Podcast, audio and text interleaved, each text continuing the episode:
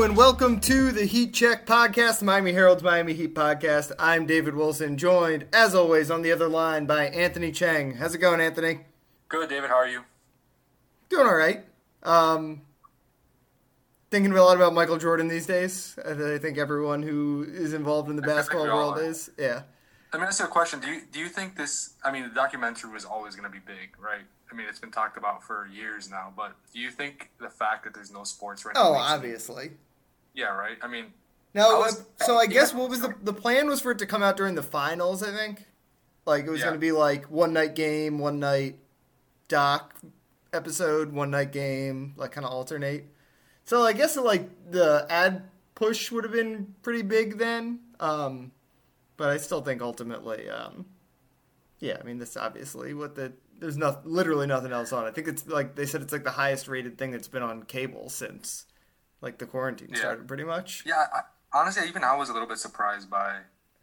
Like I thought, I knew people were gonna be talking about it, but I was even surprised by like the live tweeting and yeah, that. it felt I, like watching a game again. Yeah, I mean, I, I, I mean, you're even younger than me, but I was I was pretty young during those years, and I, I mean, not that I wasn't into basketball at the time, but like I was like, okay, this is cool documentary on Michael Jordan, but I, I'm not like I don't know, it's it's not in, I guess it's not my era, so it's like hard for me to get like as pumped as some of these people are getting. Yeah. But to see get so excited, like it kind of shows you how big those teams were, you know. In a weird way, I'm like kind of like I almost feel like people my age and maybe your age are, are sort of in the wheelhouse because they're kind of the the generation that grew up on Michael Jordan. Um, yeah. Like Michael Jordan was the first basketball jersey, the first sports jersey I think I owned when I was like four years old. Um, like Space Jam is like a seminal artifact for me. Uh, but I don't really like remember watching him play. Like I'm sure I did a little bit, but it's like I just don't remember like the specifics basically. And and but I but I understand how big a deal he is. Whereas like you know some of these like I follow a lot of high school kids on Twitter because I cover recruiting, um, and you know they're all guys who just don't understand the Jordan thing at all. And obviously for them it's gonna be the introduction, um, but in a way like for me. For you, I think it's like just gonna be an, uh, an awesome way to like learn a little bit more of this story and, and learn a little bit um, more of like the details. Like he he becomes just like the myth of Michael Jordan, where it's like he never missed a game winner. You know, it's like weird to watch old games of him. Like I've watched quite a few old Jordan games over the last couple weeks, and like watch him turn the ball over. Like you're gonna get kind of that side of it a little bit too. Yeah, yeah. At this point, it's like he's almost like, yeah, like people just make up they, they forget the mistakes he made. I yeah. guess. Like and it's gonna be the same way for you know Kobe, obviously, and to an extent yeah. LeBron. I mean, I think the 2011 finals are always gonna be part of LeBron's story, but otherwise. Yeah. Like it was like when we rewatched the the 2013 Game Six, and he misses two of the biggest shots in the game, where he misses those two threes, but then he turned the ball over. Yeah, like, but you forget about that because he also hit the big three, and he had the crazy run in the fourth quarter. Like, you know, it's going to be kind of similar. And and the the LeBron documentary one day that comes out that's like ten parts like this will probably be similar for a generation that's uh, twenty years younger than us. Yeah, no, that's a good point. I think it's a shame that it has to be like this, but I think you really appreciate a player after they're done playing. Like I could see, like in ten years, once LeBron is like five years post retirement, uh, it's just gonna be all great. Like you're just gonna remember all like how special he was, how unique he was, the size, the fact he never got hurt, just the athleticism. Like people won't be talking about, oh, he missed this shot, he did this, he choked, he changed teams. Like yeah. that, that stuff, I feel like once a guy retires, like it just kind of gets forgotten almost, which is good. I mean, I think that's the way you should have been. You kind of remember your the greatest players of all time, you know. So, but it, for some reason, it takes a guy to retire for that to happen. Yeah, and in this case, they got to retire and 20 years or whatever it's been. Um, yeah, yeah. So we're gonna bring on uh, John Crotty, Miami Heat color commentator, in a little bit uh, because he was in the league at the same time as Jordan um, and was on the '97 Heat team that lost to the Bulls in the Eastern Conference Finals in the middle of Jordan's second three-peat in Chicago. Um, but I guess just like, what did you think of the documentary? The first couple episodes.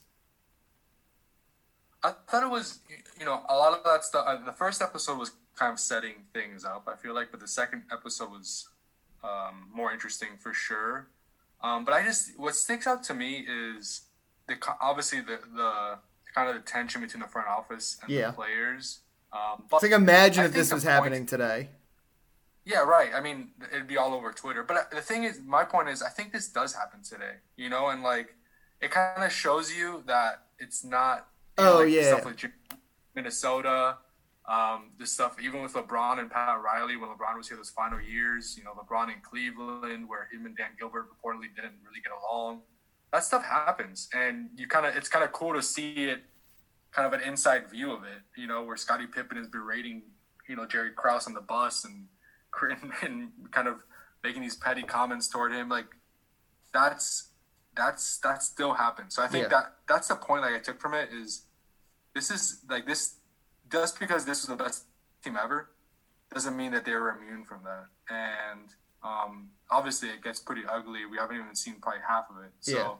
I think that's the most for me so far. That has been the most interesting part of for you know the documentary. Yeah, it um the one thing I will say is like when I say imagine if this happened today, like the way that the balance of power has swung toward the players, like if this was happening today, Jerry Krause would get fired. Like they would not the yeah. Jerry Reinsdorf would not be breaking this team up because Jerry like he would be doing everything he could to keep Michael Jordan and Scottie Pippen happy.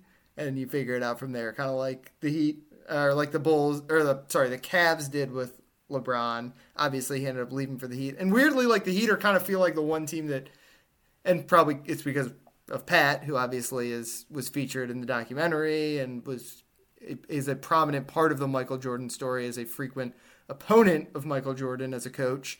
Um, but he's kind of got that old school mentality where like no one is bigger than the team that um, I think Jerry Krause clearly did also. Um, and in Krause's in the Bulls case, it kind of backfired where that team probably breaks up a couple years earlier than they needed to. Um, and in you know the Heat's case, Jordan or LeBron left after a couple years. You know, even though they kind of did built the team in the image he wanted. So it, it just reminds you it's like impossible to like. There's no clear path uh, to to keeping a team and keeping a dynasty intact. What do you think of Pat's appearance? I thought he looked so Pat Riley. Yeah, like, was great. In front of the greenery, like you know, uh, what's the word we I, I, text you like swaggy? Like he, he just yeah he just gives off that aura, that Pat Riley aura. Like you could it was a very what is it like a five second appearance so far? Like yeah, so I'm sure he'll be in it more as we get to like the next yeah. days and and maybe they'll touch on that '97 Eastern Conference Finals, even though the Bulls kind of steamroll the Heat. Um, I'm sure we haven't seen the last of Pat Riley. I, I do think we might have seen the last of uh, Bill Clinton, former Arkansas governor, though. Former Arkansas governor. And what was Barack Obama? Barack Obama, former Chicago resident. He might pop back up, though, because if you get Obama to talk about Michael Jordan, you're not just using a four second soundbite or whatever his clip was. Yeah, I agree. Especially since he was, you know, living in Chicago during those. Yeah, exactly. During those years, like that's that's really good. That's a good one to have in the holster for sure to, to use during the documentary. I was uh, I was pretty excited to see like, I, and honestly, I would have almost like more of, of Jordan's UNC days because I feel like you just hear about the shot. Like you know he's a great you know he's national player of the year.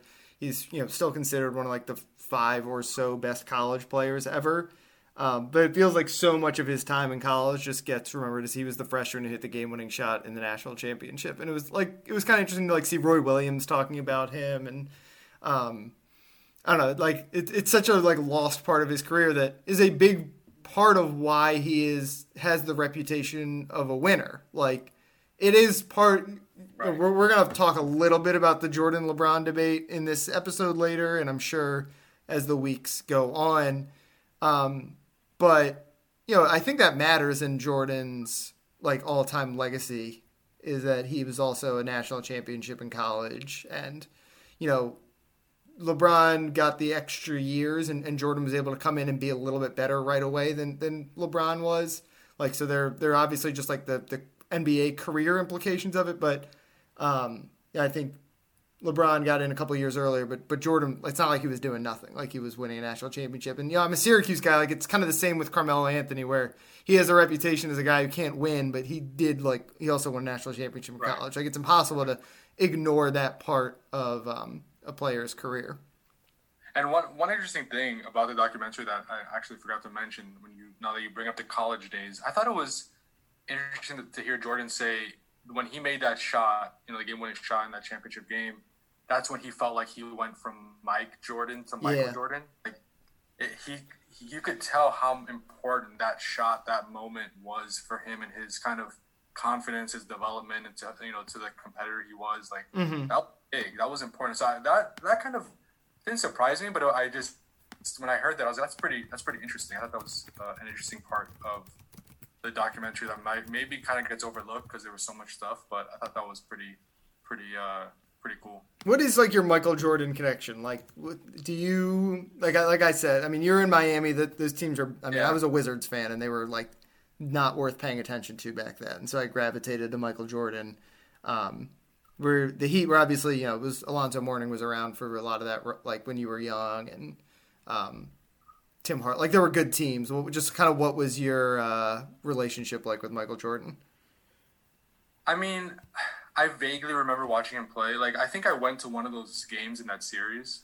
I think it might have been Game Three of that '97 Eastern Conference Final Series where the Heat got mm-hmm. blown out at home. I think I was at that game. Yeah, '93 they got blown out, or the game three they got blown out. Game- Sorry. I was I definitely wasn't at the one they won, but I, I just remember them losing. And but but you you know obviously it's kind of like I don't know I, I I was I was what I was seven eight years old at the time, so very early memory. Um, I don't remember specifics. I just remember going to the game, and I remember watching him play on and off. I remember hit, I, I actually remember watching that his last shot uh, in that final series against the Jazz. I guess in this season that they're they're documenting in the Yeah. 97 98 season. Um, I remember watching that shot live. I think it was on NBC for some reason. Yeah, I think it was my mind. NBC, NBA on NBC back then. Yeah, I also I don't know. I think until I went to college, like from middle school to college, I slept. My like my bedroom was like made my garage. They made like a bedroom in there for me. Like they they, they walled it in, and Uh-huh. that was the bedroom when my sister was born. And I slept under the door of the attic, and to to kind of hide the attic door, I had this long like life size poster of Michael Jordan that I taped onto the door. Literally would fall asleep Staring at Michael Jordan. Michael Jordan. Yeah. so that's another connection, weird connection I have with MJ. Let's say, uh, so he obviously came to the Wizards after. It's really my only Michael Jordan story. Although I did go to college with his daughter, technically at, at Syracuse, but um, we never really crossed paths. But um, when I I remember going to a game when he was this is I think when he was like just the GM of the Wizards. He you know he became team president or GM or something for a year or year and a half before uh, he came back to play. And I remember going to a game again. The Wizards were terrible back then. Um, I just remember like he was sitting courtside and just like looking at him the whole game instead of like paying attention to what was happening on the court. Like he was he was still the main attraction. Um, even when there was a, an NBA game going on that ostensibly, I guess, theoretically mattered, but who knows? Um, Yeah. But yeah, that's that's pretty much my only Michael Jordan story. Beyond like I've have been wearing Space Jam shirts all week. That's that's pretty much the other one. so I actually, I actually have a Space Jam shirt. I don't think I've ever worn it. I think I got it last year, and this might push me. Push this you. or like the actual Space Jam 2 coming out eventually. that's true. Yeah, yeah, yeah. Yeah, I've got a, uh Space Jam Bill Murray jersey. I didn't go with the Michael Jordan one, so that's a that's a prized awesome. possession. That, that's another connection. But I love that movie. Like I haven't seen it in so long, but I love that movie. Yeah. Like that was one of my favorite movies growing up. Yeah.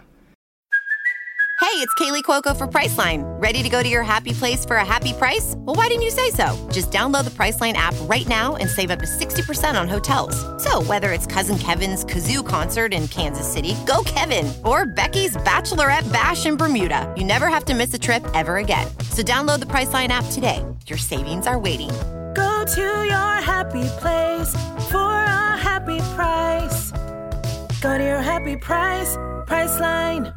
All right, um, we are joined. We're going to be joined in a couple of minutes here by uh, John Crotty, Miami Heat color commentator, who um, is going to talk about this documentary and talk about what it was like to be in the league at the same time as Michael Jordan. All right, we are joined now by uh, John Crotty, Miami Heat color commentator.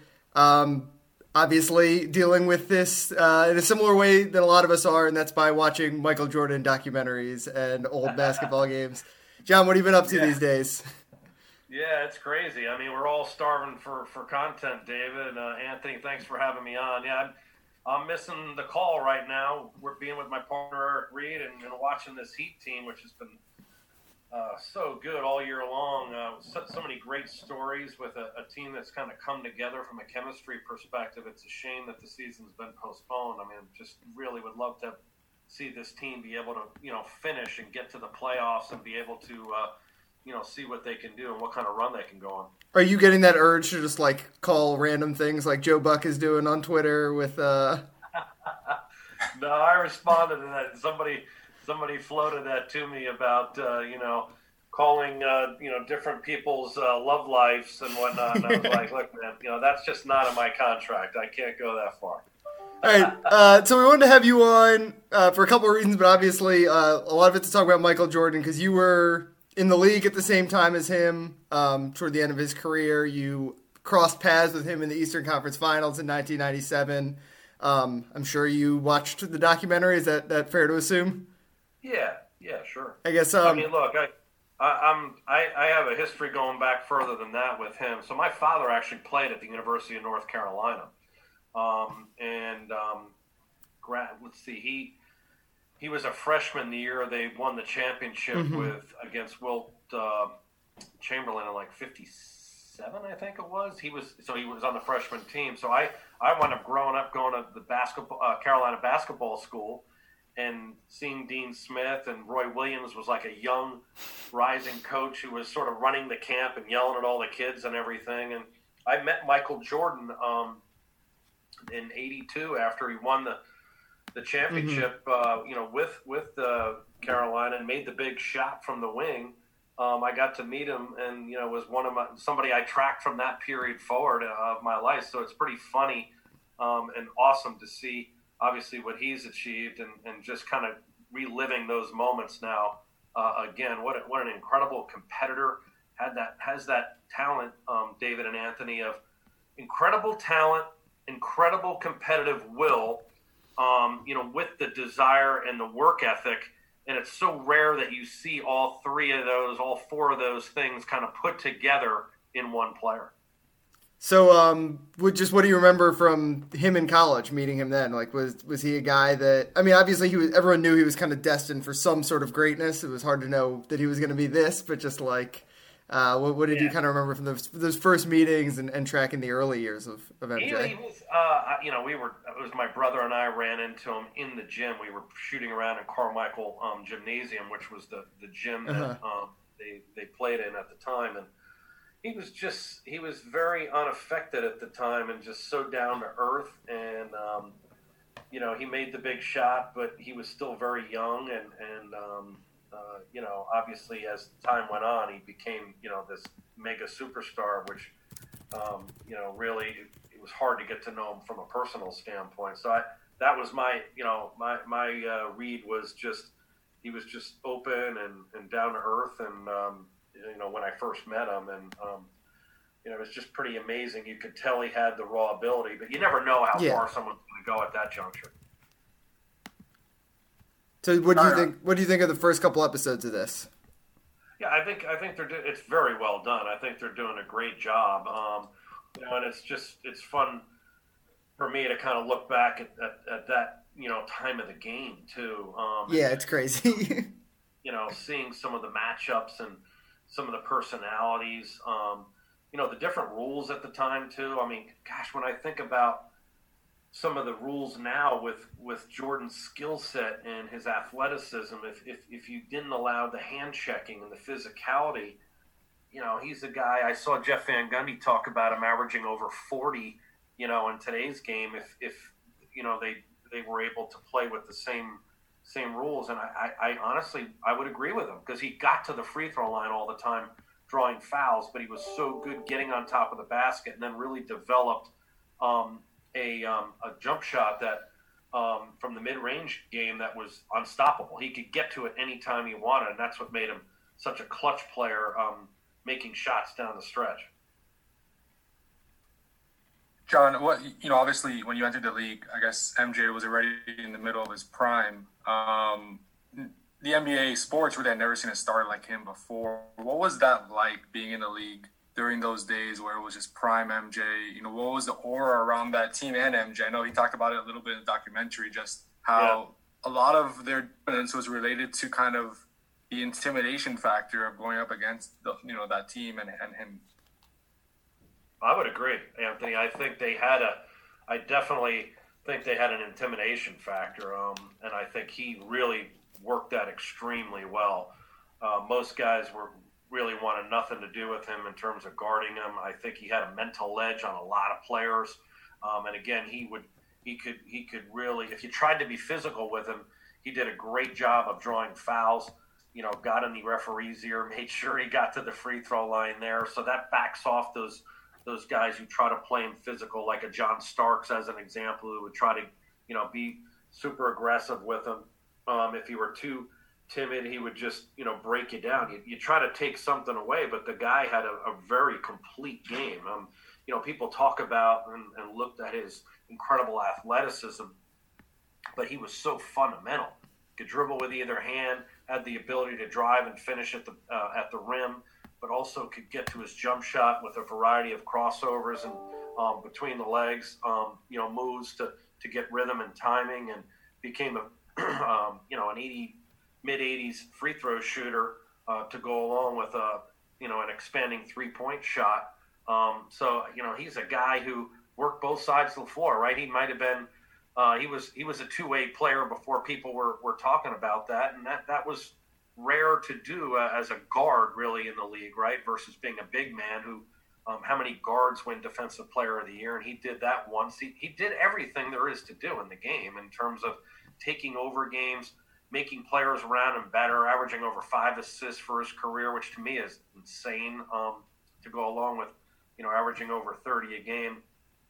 Uh, he was a player, I think, anytime um, I was on a team that played against him. I remember specifically being on a Jazz team where we went up, we were over 20 points at half on the Bulls, and, and we're just putting it on them. I mean, just um, it was the Delta Center at the time. The fans were going crazy. We were hitting every shot. It was a Stockton Malone led team.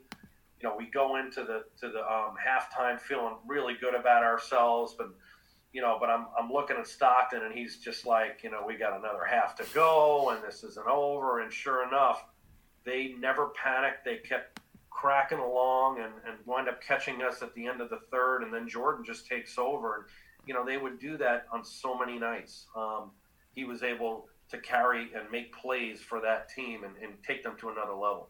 Yeah, to get ready for this, I, I actually watched a couple of the uh, the '97 Eastern Conference Finals game because I'm too young to really remember them, and I'm not from Miami, so I wasn't like following them closely. But that was I watched the first two games of that series, and kind of what you were mentioning is like kind of what stood out where you know he's yeah. kind of shaky in game one for the first three quarters, and then he goes off in the fourth quarter, and then. Yeah Game two was like a real slugfest. I think he only had like 20 some points, but has like four steals in the game. It was just, he was finding different ways to to beat you guys in ways that like you kind of forget about when you just think of him as like the when you just think of the the shots and the highlights and the the myth there you know he's human but that is also what made him great is that he he kind of grinded through those those moments of where he was not like impervious basically look, that 96 97 Heat team was such a, a good team. Um, it was a team that really played extremely well together, incredibly well coached. Pat Riley did an awesome job with our, with our group. You know, we were led by by Tim Hardaway and his you know incredible confidence and shot making, and then just the heart and soul of uh, Alonzo Mourning and how hard he played, his intimidation ability, defending the rim. Our defense was so good um, the games would get ugly because you know we would make them ugly and, and make it so hard for opposing teams to score. But that also that series that we played against the Bulls really to me resonated as a player how good they really were defensively. You know, um, when we were trying to run offense out front, they had Jordan, Pippen, and Ron Harper switching every pick and roll, all of them between six six right and six seven. Those three guys with great length. Every time we tried to do anything, they'd switch, and the, and the next guy'd be standing there, and you're, you know, they were all great athletes and very good defenders, and then they had the ability to close the paint down, and it really just highlighted, you know, Jordan's ability to get everyone on board um, as a leader and play at a super high level and you know get his team to defend and, and, and play nasty too. And um, you know, I, I thought that really was an impressive defensive series that they played. We you know, we battled and, and, did a great job to get to that point, but we weren't ready to go against, you know, that um, type of juggernaut that that Bulls team had put together. I mean, at that point, on their way to their what, their fifth championship, I believe. Mm-hmm. Yeah. What do you uh, you kind of were in there sporadically during that series? I found one photo of you getting into it with Rodman. Uh, uh, I couldn't find the actual play. What do you remember just from being on the court in that series? You ever kind of find yourself matched up against Jordan or anything? Yeah, I, I, that's funny you say that. I have more people tell me they see that on YouTube. It's you know the typical Rodman thing where he's just such a dirty player. So you know he's always. I mean, going back before that, I remember him just trying to cheap shot Malone and you know Stockton and give him Charlie horses. And then in our series, he was going after Alonzo and trying to get him to lose his temper and you know, I'm going in for a layup and he tries to hit me right in the groin, you know, with his knee. He leads with his knee. I mean, it was just like, oh. you know, at that point the game was was basically over and he's still trying to do that kind of stuff. So I don't know. I boiled over there. It wasn't one of my better moments. Um, I would tell you, um, you know, I, I think, um, you know, we played, we gutted, we gutted and, and, played hard. We had that one win at home mm-hmm. that I remember. We executed and won down the stretch.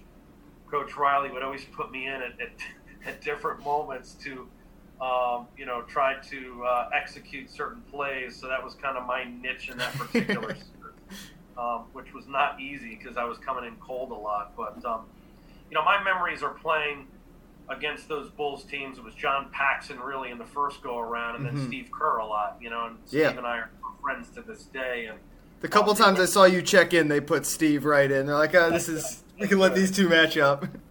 So they would run the triangle offense, and you know, for those of you who don't understand, you know what that is, it was something that Phil Jackson, you know, really believed in strongly uh, with Tex Winter, who was his assistant coach, who helped inspire him to do it. And basically, it's a motion offense where a lot of people are touching the basketball. Mm-hmm. It's not. It wasn't your typical point guard handle the ball, wings get off on the side, you know, postman inside. It was a it was a shared ball movement type of scenario. And a lot of times, what would happen in the coverage is I would be guarding Steve, and then and then there could be a switch situation or a, a, screen, and I would get rubbed off on Jordan, and that was always you know one of those oh shit moments, you know, where you you have to respond and uh, not think about who you're guarding. And you know, my thing with him with him was always just trying to stay between him and the basket and make have him make a jump shot, and he was so good that he could back it down and shoot over top of anybody. Um, you know, with his amazing athleticism and great touch. John, how do you? I, I, they're obviously a very well-rounded team, but how do you think those Bulls teams would have fared in today's NBA? I know it's a different league, more three-point shooting, but how do you think those teams would have adapted to this to this you know today's basketball? I mean, I that, those to me the really good teams in um, in the history of the NBA would have adapted really well to, to any scenario. Um, you know, that team, um, Anthony, to your point, was not a, a center, you know, power game driven team, right? They weren't posting up right. uh, Patrick Ewing or Hakeem Olajuwon. Um, you know, this was a very guard perimeter centric team anyway. So I think they would have done very well in today's NBA of, uh, like I was talking about with the freedom of movement rules where you couldn't you know, body check them and hand check them and slow them down, um, you know, they would they would be scoring at a higher rate. They would draw a lot of fouls and get to the free throw line. Defensively, they were really really good um, out on the perimeter and then and then recovering to the basket. So, um, you know, I think they would have been pretty darn good um, whether it was the 90s or, or now. Yeah, it's sort of proto small ball where it's like Rodman's the big a lot of times, and guys who, like you're saying, they all switched on the perimeter. And I, I hope one of the myths that kind of gets dispelled from like the younger generation from watching this is that like Jordan would have been a good three point shooter. Like he was such a good mid range guy. Like telling me he yeah. couldn't have taken a couple of steps further out, and if if they had told him to become one of the better three point shooters in the league too. I think so. I mean, I think you know I was just looking up before we got on some of the numbers with him, and he was he was like a career 32, 33 Yeah. percent three point shooter. So you know that's not really that good. But you know, I just don't recall that being. He didn't have to take threes. Yeah. I mean, he was so good getting on the floor where he wanted it to, to go. And at that point, there wasn't, you know, the metrics of, hey, you got to shoot X amount of threes, and you know, three is way better than two. Um, you know, it was just that's just not the way we played. The, the idea was get as close to the basket as you can, and what Jordan did, to me, better than anyone I ever saw. The only one I've seen who's done it as well as him was Kobe, which was get getting to that 15 to 19 foot range um, free throw line to top of the key anytime they wanted to and shoot a jump shot that where they were balanced and getting a good look at the rim. I mean, it was it was just amazing. It didn't matter what kind of defense was being put on them; they could get to that area and, and, and get a really good look, not something where they're you know way off balance and flailing around. John, was was was MJ a trash talker? Did I mean, from your experiences sharing the court with him, what was it like? I mean, just, you know, involving him of your interactions with him on the court. I really don't. I mean, he didn't really talk much at all. Um, that was sort a bit of his. Um, I think the intimidation was he was never humanized. You know, he was he was kind of like a machine out there. Um, I think, uh, you know, he was more. It, it was more um, if people you know tried to be physical with him, he'd you know say something or. But you know he. He, he just didn't have to, and um, he let his game speak for himself, and um, you know it was pretty damn good as it is.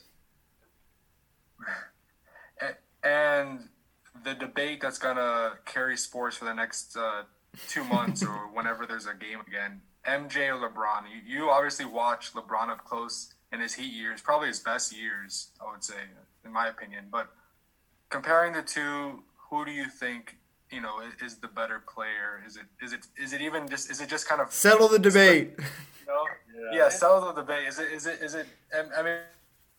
I mean, it could be as simple as it's hard to pick one. You know, they're so different Yeah. as far I as mean- players. But who, who do you think?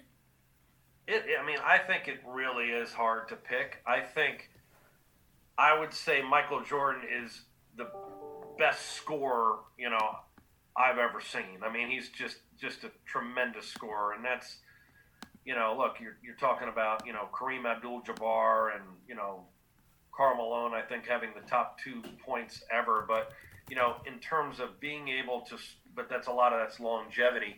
He he, I mean, he could just score you know, almost it, it seemed like he would flip a switch and just take it to another level that you know I've never seen anybody do. He had a very, very well-rounded skill set, and again, he wasn't seven feet catching it and laying it in. He was having to do this with, you know, people trapping him, um, stunting, all different um, defenses being thrown at him uh, as a guard. You know, a lot on the perimeter. Um, I think you know I, I what I like about LeBron's game on the other side is his ability to include others and his size and strength. Uh, you know, it makes him just such a difficult person to guard. Um, you know, um, the other thing that was really interesting to me, um, I just looked again because it's so different nowadays to, to even the '90s. Was go back and look at how many games Jordan played out of 82 on his on his you know his career. I mean, he, he he's playing like every game. They, he, there's no at that era in that era nobody took games off, um, and it's a badge of honor to be able to play in all 82 regular season games, and that's what he did. I think in all of but two or two of his seasons or three of his seasons where he had two major injuries in two of his years. I mean, it's just it's just unbelievable, and I love that. Like I'm old school that way. I respect that. That's when I played. I just you know, it was like you, you show up, you play. That's that's what you're getting paid to do. Um, I'm a huge I'm a huge Jordan fan also because of the championships. I mean, obviously he's won six championships. He was the MVP of each of those, so obviously he's the main guy. Uh, you know, he, he can't he never had off days. Even if he did, he found a way to impact the game, passing it or defending or doing something to win and to ultimately be the MVP. Um, so, you know, to me, he is the greatest of all time.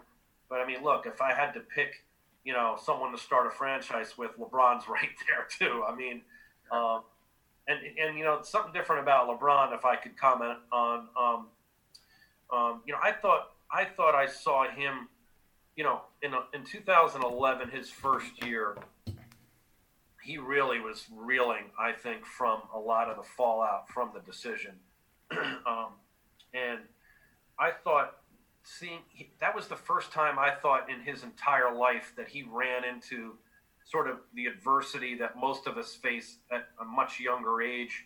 Um, at least athletically is what I'm saying, because he went, he had to get go through a lot, I'm sure, um, personally to achieve what he did, and, and coming from um, the background. But um, he, you know, was able to overcome that and, and then win the championship the following year in 2012. But um, that was really unique for me to see him overcome that. And from that point on, the confidence that LeBron had, and he, he obviously went on to play in two more um, finals thereafter, win another championship, and, and take that that confidence and move on from there.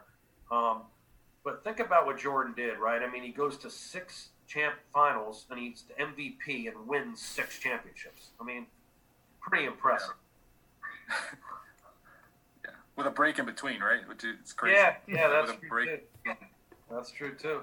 I mean, having the baseball year off, and then what he retired for two or three seasons before coming back and playing for the Wizards. And he's pretty good there too. Yeah.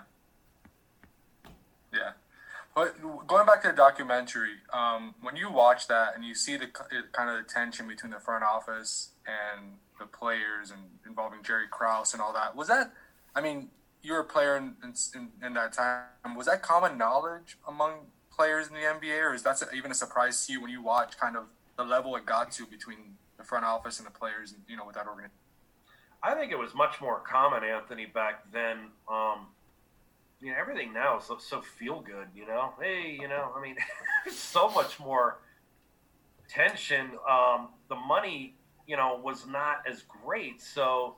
Um, the decisions that the front office had to make were were um, I think in some ways maybe compounded. Um, so there was a lot of pressure on them. I think to be um, frugal in some ways with what they're spending, and obviously you can't pay a guy like Jordan, uh, you know, enough um, and the impact that he makes. But I think you know from their standpoint, they never wanted a, a player to be greater than you know the, the the team, right, and the and the management so there was a lot of tension there, and then I think some of the, excuse me, the, you know, back and forth that would come down from them of, you know, look, we've heard of this new player Toni Kukoc who's going to come in and be better than all of you. You know, um, you know, you hear those stories um, as well.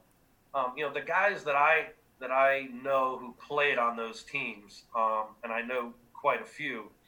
Um, you know, don't necessarily reference the um, the stories that I've heard from those guys is not really that tension as much as just what a practice was like with Michael yeah. Jordan. Um, it would be so intense, and there would be such a feeling on an off day um, when they were scrimmaging, you know, of really getting after it, and you know that's what it. There was no, you know, relaxation time. I mean, he, he was he would really fire everybody up and people would be going at it and almost create a, a sense of, you know, angst, um, you know, among, within the team and, and to play to the best of their ability. And, you know, I think, you know, that's not easy to endure through a full 82 game season and playoffs, right? But I mean, it also makes everybody much better and pushes guys because competition, you know, makes everyone better, you know, as long as it doesn't fracture and, and, and uh, you know, overwhelm um, certain people and, and, and, get people greedy. But I think he he had that great ability to push everyone around him too to be the best they could be. All right, uh, let's wrap up with some Heat talk before we get out of here. Um, obviously, there are much more important things, but just how disappointing do you feel like it would be if, if we don't get to see this team get to finish this season yeah, in some capacity? David, I mean, I, I still have my fingers crossed that we get a shot to to complete this season. Um, this has been such a a fun ride with this group. Um, what a, what a great combination of watching Jimmy Butler come in and make the impact that he's made. He he's impressed me with his ability to run the team and be a ball handling point forward type guy. I just mm-hmm. didn't know he had that in his skill set.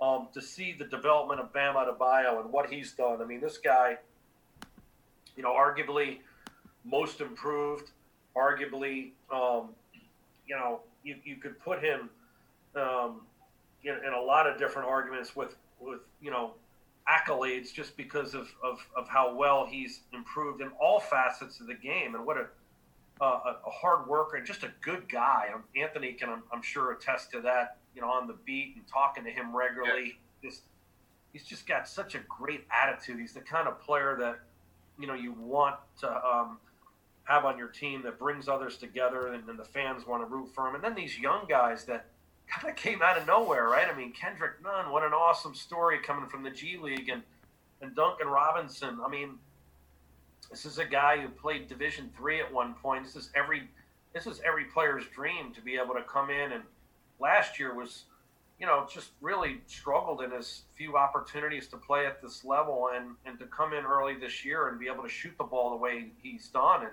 and be the impact that he's been has just been amazing and then i I incorporate Goran Dragic and his lack of ego going coming off the bench, um, and and what a role he's played with this team, still playing at such a high level. Tyler Herro, um, and and the excitement, the ignitability. I mean, there's so many cool storylines with this team, and and it's been a true team. Um, and and that's what I love too is just the unselfishness that this this Heat coaching staff has been able um, to get the, the, guys to play with. And, and that's not normal either. And I hope fans of the Heat understand that. It's not normal to see such great ball sharing and, and um, genuinely, genuinely trying to see um, other guys succeed and, and, happy for that success. It's pretty unique uh, in this league. Uh, was it safe to say you? I mean, we all have our expectations for this Heat team, and I think we all said, "Oh, probably playoffs." But were you even surprised just by the level of success they were able to have with a lot of the like you got like you mentioned, a lot of the young guys came from nowhere and they played big roles. I was very. I, this look, team that jumped from I Bam. Were you even... myself right, a quote unquote insider, but I'd be right. lying if I told you, um, you know, I anticipated this team uh, to play this well with the personnel they had. I mean, you know, to have to look at a starting lineup where you have, you know, Duncan Robinson and, and Kendrick Nunn logging the minutes they have and playing at this level, um, you know, having Tyler Herro playing a ton of minutes, Dragic off the bench, um, you know, Derrick Jones contributing the way he did, and, and to be able to, you know, basically be in fourth position in the Eastern Conference when things were suspended.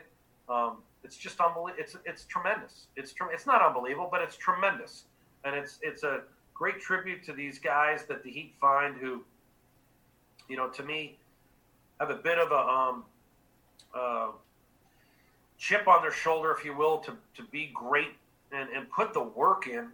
And the Heat provide that framework of coaching and, um, you know, expertise to help guys really develop themselves. And if you have, if you come in with the right attitude, you, you can be there too.